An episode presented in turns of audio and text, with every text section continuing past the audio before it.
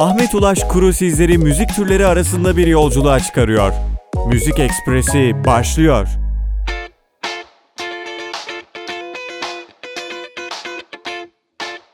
Yaşar Üniversitesi Radyosu Radyo'dan herkese merhaba. Ben Ahmet Ulaş, Müzik Ekspresi'ndesiniz. Her perşembe olduğu gibi bu perşembe gününde sizlerle birlikte müzik türleri arasında yolculuk yapıyoruz. 3-4 haftalık vize haftasının ardından yeniden sahalara döndük. Umarım vizeleriniz güzel geçmiştir. E, lafı fazla uzatmadan programımızın bu bölümünde işleyeceğimiz müzik türünü ele alalım. Müzik Ekspresi başlıyor. Punk rock kökenleri 1974 ve 1975 yıllarına Amerika Birleşik Devletleri ve Birleşik Krallığa dayanan ve kendisini Green Day, The Exploited, Ramones, The Damned ve The Clash gibi gruplarla kanıtlanmış düzen karşıtı rock müzik hareketidir. Punk terimi ise punk rock'a dayalı alt kültür için kullanılmaktadır. Bu alt kültür agresif gençlik, kendine özgü giyim tarzı, punk ideolojisi ve DIA yani do it yourself yani kendin yap etiğini kapsamaktadır. Peki punk kelimesinin anlamı ne? Punk, kültür, politika ve estetiğiyle kurumsallaşmış sanat teorileri ve bunu yaratan topluma, toplumsal sisteme karşı doğmuş bir reddediştir. Punk, sanatçıyı insan olarak görür. Geleneksel ve kalıplaşmış davranış ve yaşam biçimine karşı yıkıcı bir tavır geliştirir. Bireyin kişisel gelişimini yönlendiren, yaşam biçimini şekillendiren toplumsal organizmayı her şeyin suçlusu olarak görür ve saldırmaktan çekinmez. Punk'a göre her şey alt üst olmalıdır. Aykırı, ayrıksı giyim tarzı, sanat ve gündelik yaşamda sınırların belirsizleştirilmesi, bilinçli kışkırtıcılık, kabul görmüş ve tek düzeleşmiş yaşam biçiminin yeniden düzenlenmesi ya da düzensizleştirilmesi punk yaşam biçiminin devrimci taktikleridir. Programın bu bölümünü iki kısımlı olarak işleyeceğim. İlk kısımda ise Amerika Birleşik Devletleri ve Birleşik Krallık'ta adından söz ettirilmiş punk gruplarını ele alacağım. İkinci kısma geldiğimizde ise Türkiye'de punk müziğinin tarihsel gelişimini anlatacağım ve punk olarak nitelendirilebilecek müzik gruplarını ele alıp en çok dinlenilen parçaları sizlere dinleteceğim. Programımızın ilk konu Green Day ile punk yolculuğumuza başlayalım o zaman. Green Day 1987'de kurulmuş Amerikalı bir rock grubudur. Grubun üyeleri arasında vokal ve gitarda Billy Joe Armstrong, bas gitar ve vokalde Mike Dirnt, davul ve perküsyonda Trey Cool, gitar ve vokalde Jason White ve klavyede Jason Freeze yer alıyor. Jason Freeze yalnızca konser turlarına katılıyor. Green Day genellikle şu anda performans sergilen en iyi punk rock gruplarından biri olarak belirtilir, belirtiliyor. Green Day ilk başta Berkeley, Kaliforniya'daki 924 Gilman Caddesi'ndeki punk rock kültürünün bir parçasıydı. Dookie albümü başarılı bir albüm oldu. Çok geçmeden yalnızca Amerika Birleşik Devletleri'ne 10 milyondan fazla, dünya çapındaysa 20 milyon kopya sattı.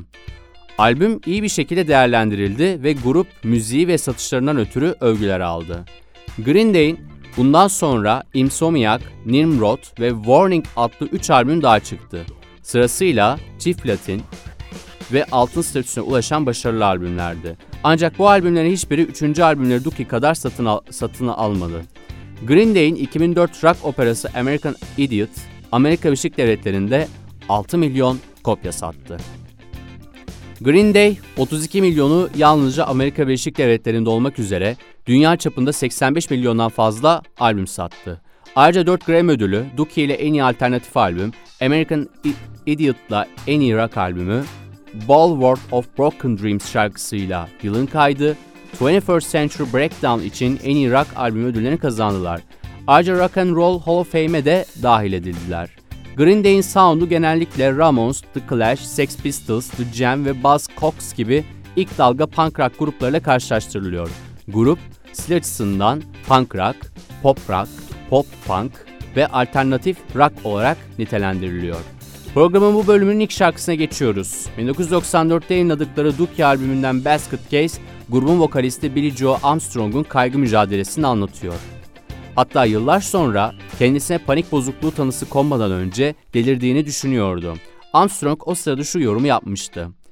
Neler olup bittiğini bilmemin tek yolu bunun hakkında bir şarkı yazmaktı. Basket Case şimdi radyonuzda.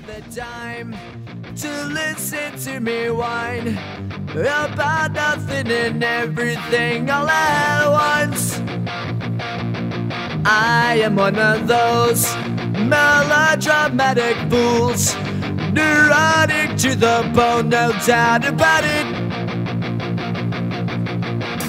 Sometimes I give myself the creeps.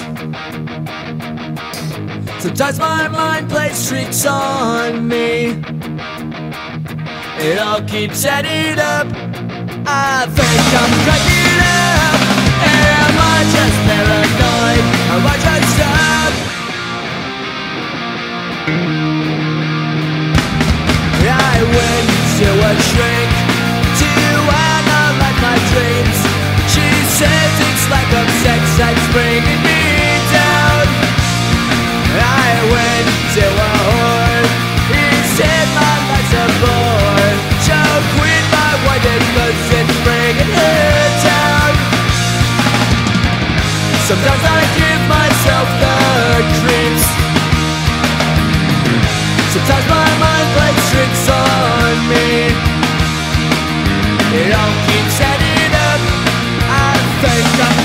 Yeah.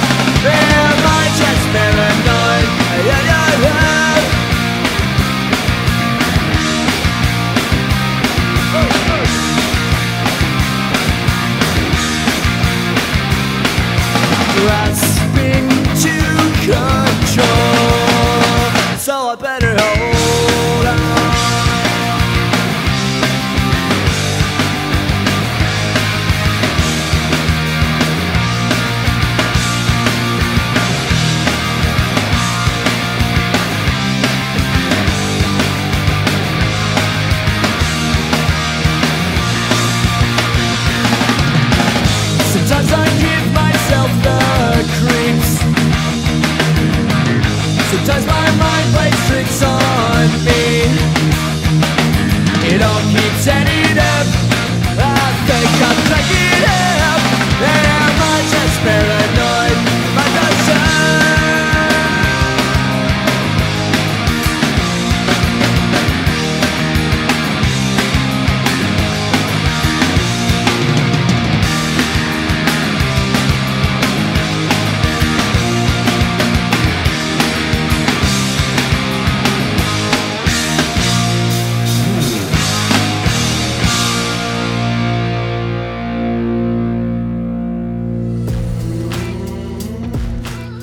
Basket Case'de Green Day müzik yolculuğumuzun misafirlerinden biriydi. Şimdi işleyeceğimiz bir diğer efsane punk gruplarındansa Sex Pistols.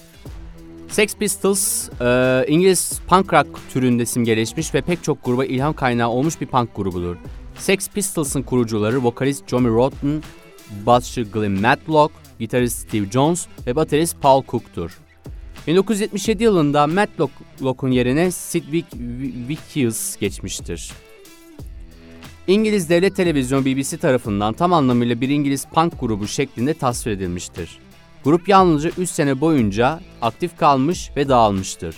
Bir süre içerisinde yalnızca bir stüdyo albüm kaydetmiş. Bu da 1977'de çıkardıkları Nevermind the Bollocks, Here's the Sex Pistols albümü zaten ve ayrıyeten 4 adet single yayına- yayınlamışlardır. Yayınladıkları tek stüdyo albümü ise 2003 yılında Rolling Stone dergisinin yayınladığı tüm zamanların en iyi 500 albümü listesinde 41. sırada yer almıştır. Menajerleri Mal- Malcolm McLaren'ın menajerliğinde İngiltere'de tartışmalar yarattılar. Konserleri sürekli organizatörlerle olan problemlerle karşılaştı ve çoğu görüntüleri kargaşayla sonuçlandı.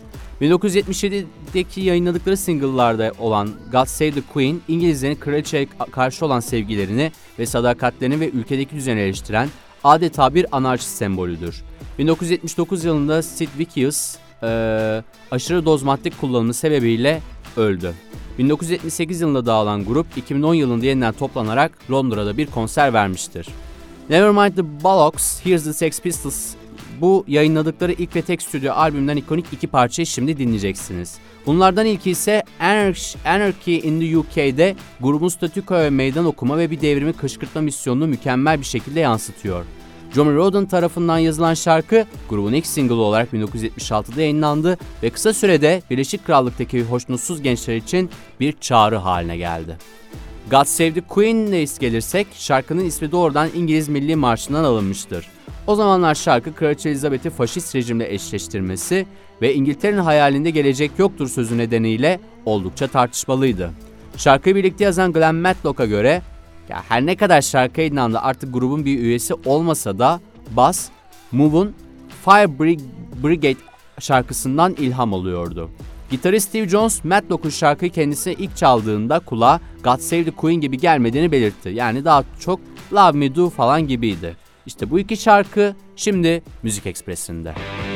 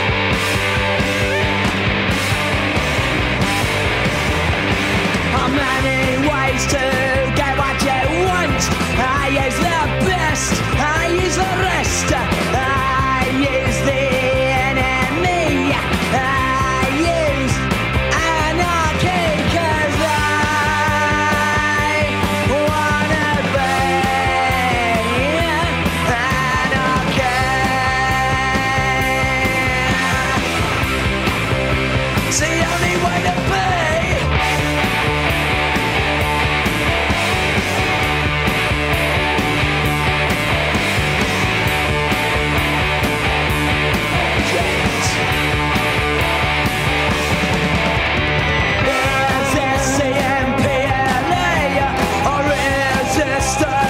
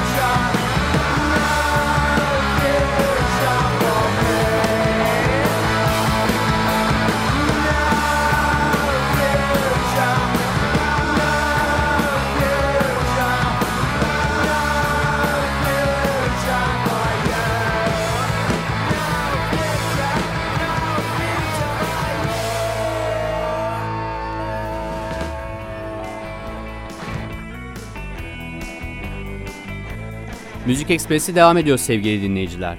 Şimdi Amerika'ya uzanıyoruz. Ramones 1974'te New York'ta kurulan ve 1996'da dağılan Amerikalı bir punk rock grubu. Grubun tüm üyelerinin gerçek soyadlarının yerine Ramon yazan sahne adları vardı. Vokalde Jeffrey Hyman ismiyle Joy Ramon ki kendisi grup ilk kurulduğunda davul çalıyordu.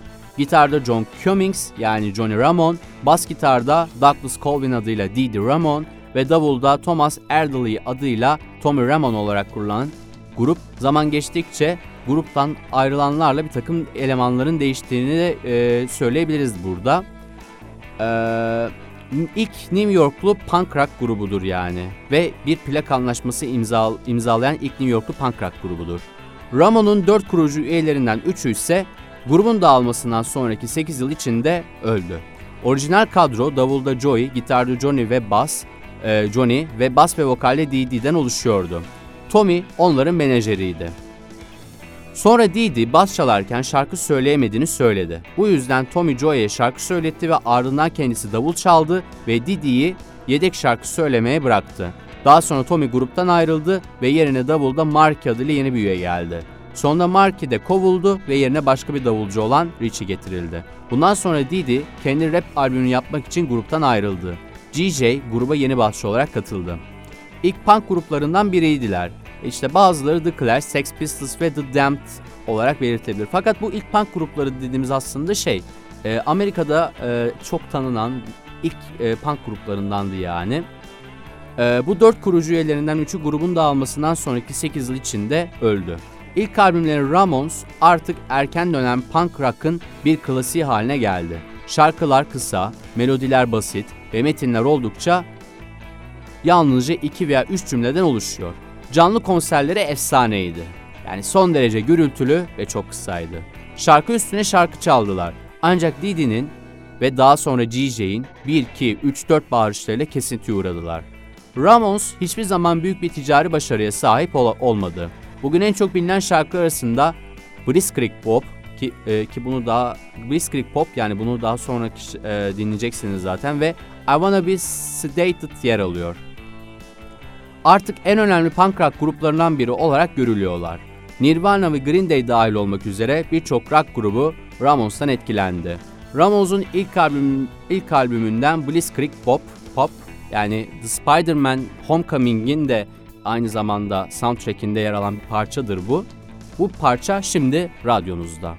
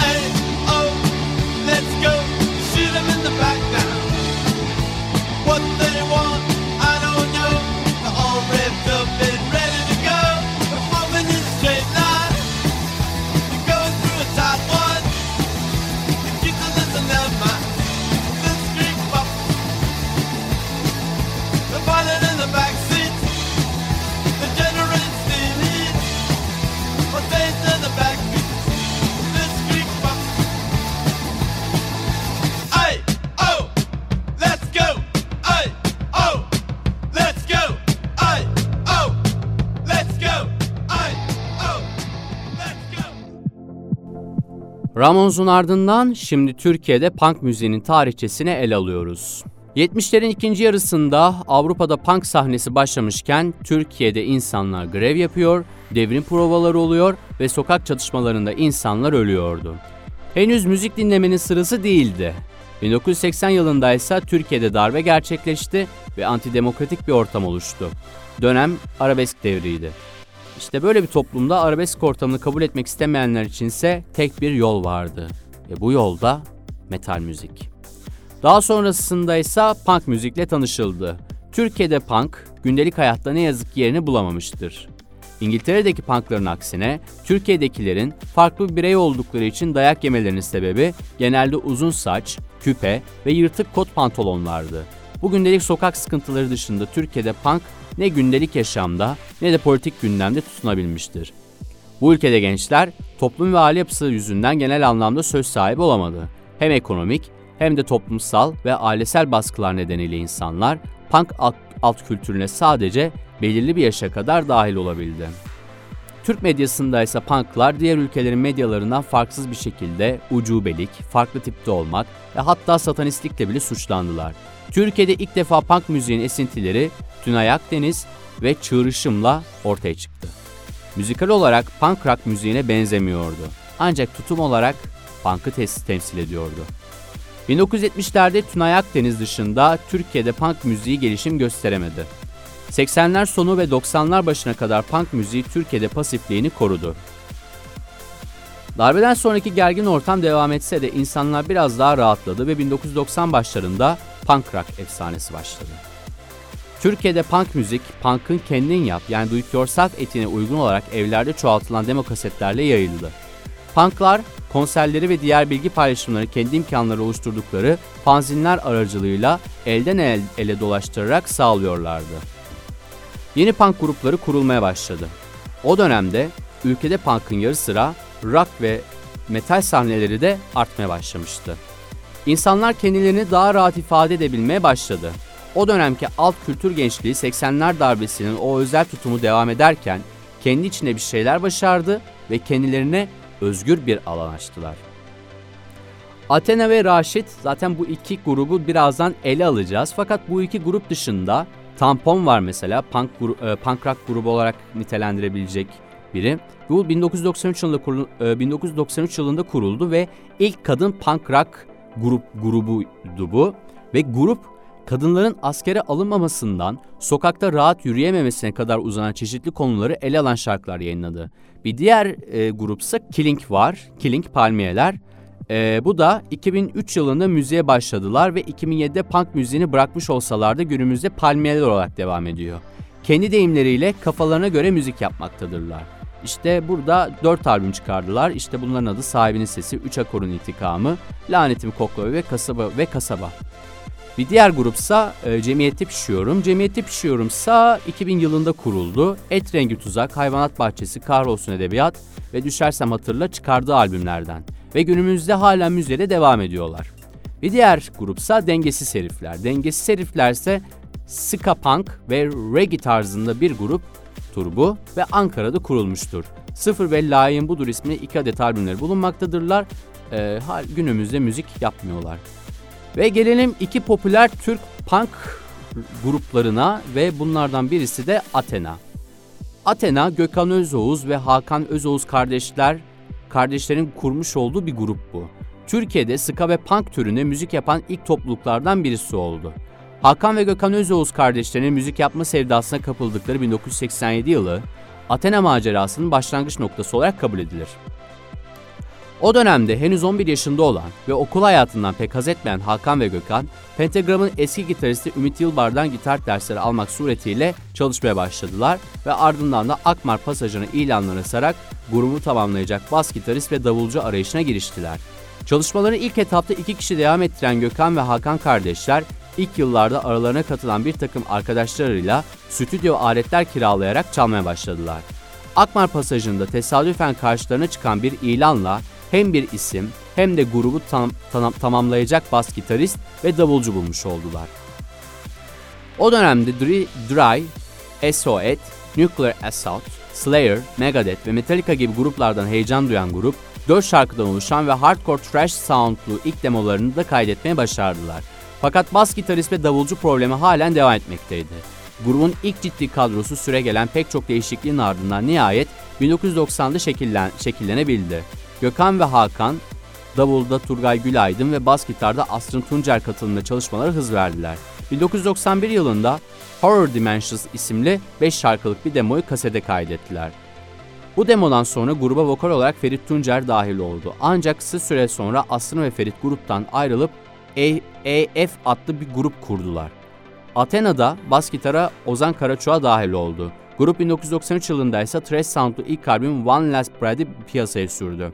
Albüm aynı yıl hayatını kaybeden Ümit Yılbar'a adanmıştı. Athena ile devam ediyoruz. 1998 yılında Number One müzik şirketiyle yayınladıkları Holigan albümü ülke çapında büyük yankı uyandırmaya başardı. Plak şirketlerinin beklentilerinin aksine Ska Sound'u Athena'nın şarkılarıyla Türkiye'de büyük ilgi gördü ve albümle aynı adı taşıyan Holigan adlı şarkının sporla özdeşleşerek bir maç misali 7'den 70'e ulaşmayı başardı.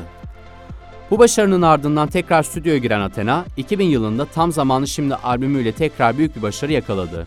Palavra ile albümü tanıtan grup, Yaşamak Var Ya ve Macera şarkılarıyla büyük bir başarı yakaladı. Athena kariyerin önemli anlarından biri de Türkiye'nin arşı haline gelen ve büyük yankı uyandıran 12 dev adam projesi oldu. Milli takım için bir marş yazılmasını talep eden Basketbol Federasyonu, holigan ekolü dolayısıyla bu işin altından kalkabilecek en uygun ismin Athena olduğuna karar verdi. Alınan kararın ne kadar isabetli olduğu 12 dev adamın ülke genelinde yarattığı büyük yankının ardından iyice anlaşılmış oldu. Şarkı Türkiye'de olduğu kadar Avrupa'da da dinleniyordu ve çok büyük bir yankı uyandırdı. Basketbol milli takımının ikinci geldiği 2001 Avrupa Basketbol Şampiyonası'na katılan diğer Avrupa ülkelerin basın organları 12 Dev Adam şarkısının takıma verdiği güçten bahsetti.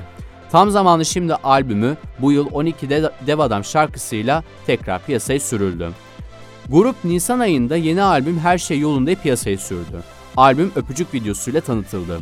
Grup daha sonra bu kez 2002 Dünya Basketbol Şampiyonası sebebiyle milli takımla birlikte Amerika'ya uçtu. TRT Türkiye'de yapılacak olan 49. Eurovision şarkı yarışması için iddialı bir isim arayışına girdi. Athena ile yapılan görüşmeler olumlu sonuç verince Türkiye'yi Athena'yı temsil edeceği açıklandı. Türk elemelerinde grup I Love Mud On My Face, Easy Man ve For Real şarkılarını halk jürisine sundu ve oyların %79'unu alan For Real, Athena'nın yarışma şarkısı oldu. Athena yarışmada 195 puanla dördüncü oldu. Bu puan o döneme kadar Türkiye'nin aldığı en yüksek puan olurken dördüncülük de Türkiye tarihinin en o dönemki en iyi üçüncü derecesiydi. Grup bu maceranın ardından hemen 5. albümlerin kayıtlarına başladı. 2004 yılında çıkan As albümünde 7 yeni şarkının yanında 3 Eurovision şarkısı ve For Real'ın Türkçe versiyonu yer almaktaydı. Athena zaman zaman birlikte çalışan baterist Burak Gürpınar, kurbanın dağılmasının ardından Athena'nın daimi elemanı haline geldi. Burak'ın katılımından sonra grubun soundunda büyük bir değişim oldu ve müzik tarzı punk rock'a kaydı. Bu tarzı ilk olarak 2005'te Pasaj etiketiyle Athena albümü çıkardılar. Bu albümün önemi Türkiye'de çıkan ilk ana akım punk albümü olmasıdır. Athena televizyonlarda ilk olarak Çatal Yürek'le görünmeye başladı. Bu şarkının beğenilmesinden sonra ikinci teklisi olan Kime Ne piyasaya çıktı. Athena aynı kadroyla 2006'da It adlı EP'sini çıkardı. 5 parçadan oluşan albümün çıkış parçası Nirvana şarkısı Breed'in cover hali olan Köpek oldu. En başta yalnızca Dream TV'nin 2006 yılbaşı çekimi için Breed cover yapmak isteyen grup, bu şarkının heyecanıyla As'ta yer alan Yalan'ın akustik versiyonunu ve elinde olan 3 yeni şarkıyı da katarak bu EP'yi ortaya çıkardı. 2007 yılında babalarını kaybetmesi sebebiyle sarsılan Özoğuz kardeşler müziğe bir süre ara verdi. Gökhan Özoğuz Londra'ya taşındı. Hakan da daha sonra Gökhan'a Londra'da katıldı ve bu şehirde geçirdikleri 4 yılda şarkılar yazıp bestelediler ve 2010'da yeni albümün müjdesini verdiler. 2010 yılının Mayıs ayında Pis adlı stüdyo albümü grubun 8. albümü olarak yayınlandı. Albümün prodüktörlüğünü Mike Nielsen üstlendi. Bas gitar ve klavyede Alp Ersönmez, davul ve perküsyonda ise Volkan Öktem albümde çaldı. Grup, Serseri Mayın ve Arsız Gönül şarkılarıyla tekrar büyük bir başarı yakaladılar. 2014 yılında da 600 albümüyle gruba bas gitarda Umut Arabacı, davulda da Sinan Tınar eşlik etti. Ayrıca 5 kişiye yükselen grup klavyede Emre Taker ile çalışmaya başladı. Grubun şimdiki üyelerine baktığımızda vokal ve gitarda Ha- Gökhan Özoğuz, gitar ve geri vokalde Hakan Özoğuz, klavyede Emre Ataker, davulda Egemen Özkasnaklı ve bas gitarda Ozan Öner bulunuyor. Ve şimdi ikinci stüdyo albümüyle aynı isme taşıyan şarkısıyla Holigan ve ardından 2014'te çıkardıkları 600 albümün en çok dinlenen şarkısı Kafama Göre ile Athena şimdi radyonuzda.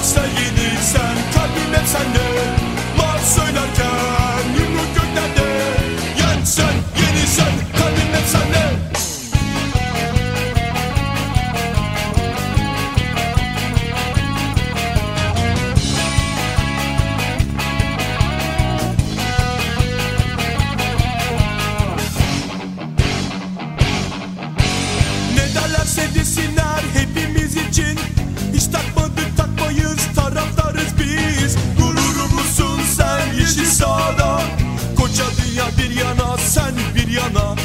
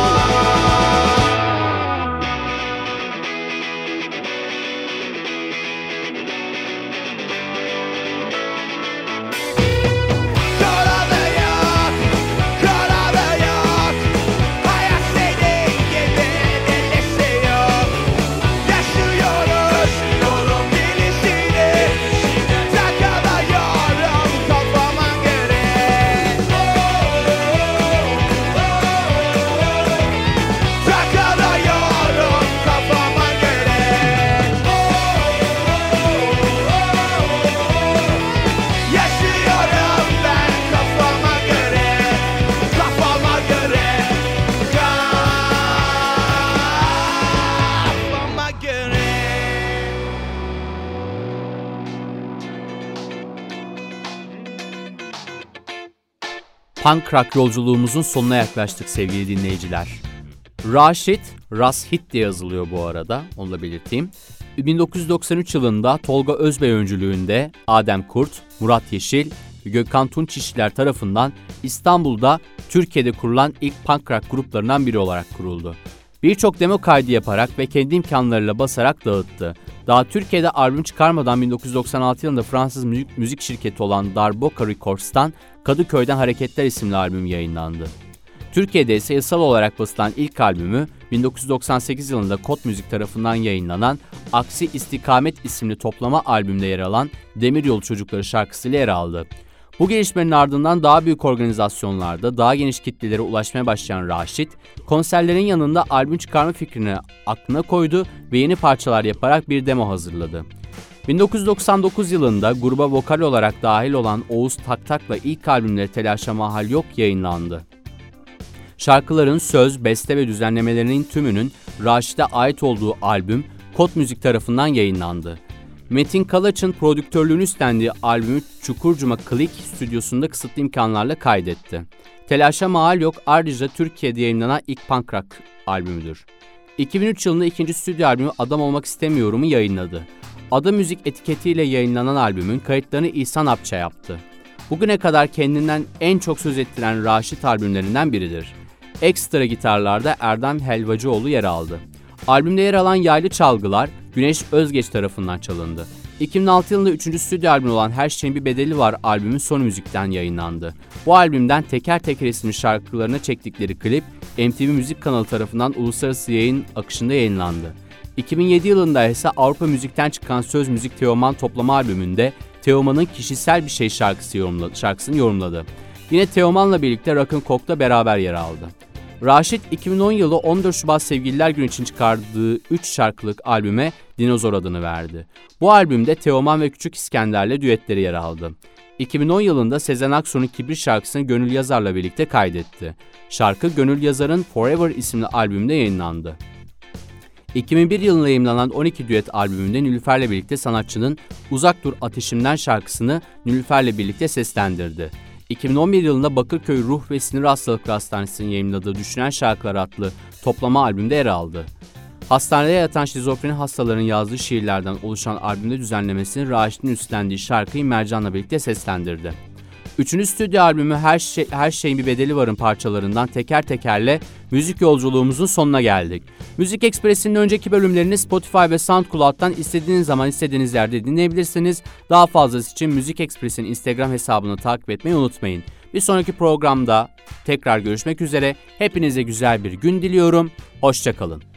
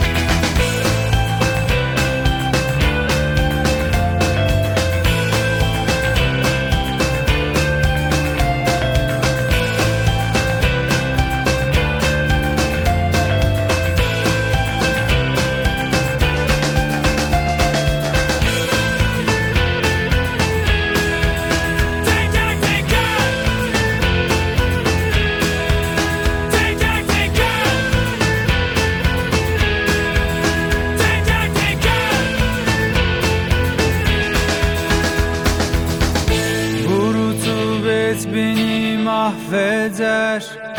Soğuk iliklerime kadar işledi İnsanların sevgiden yoksun merhamet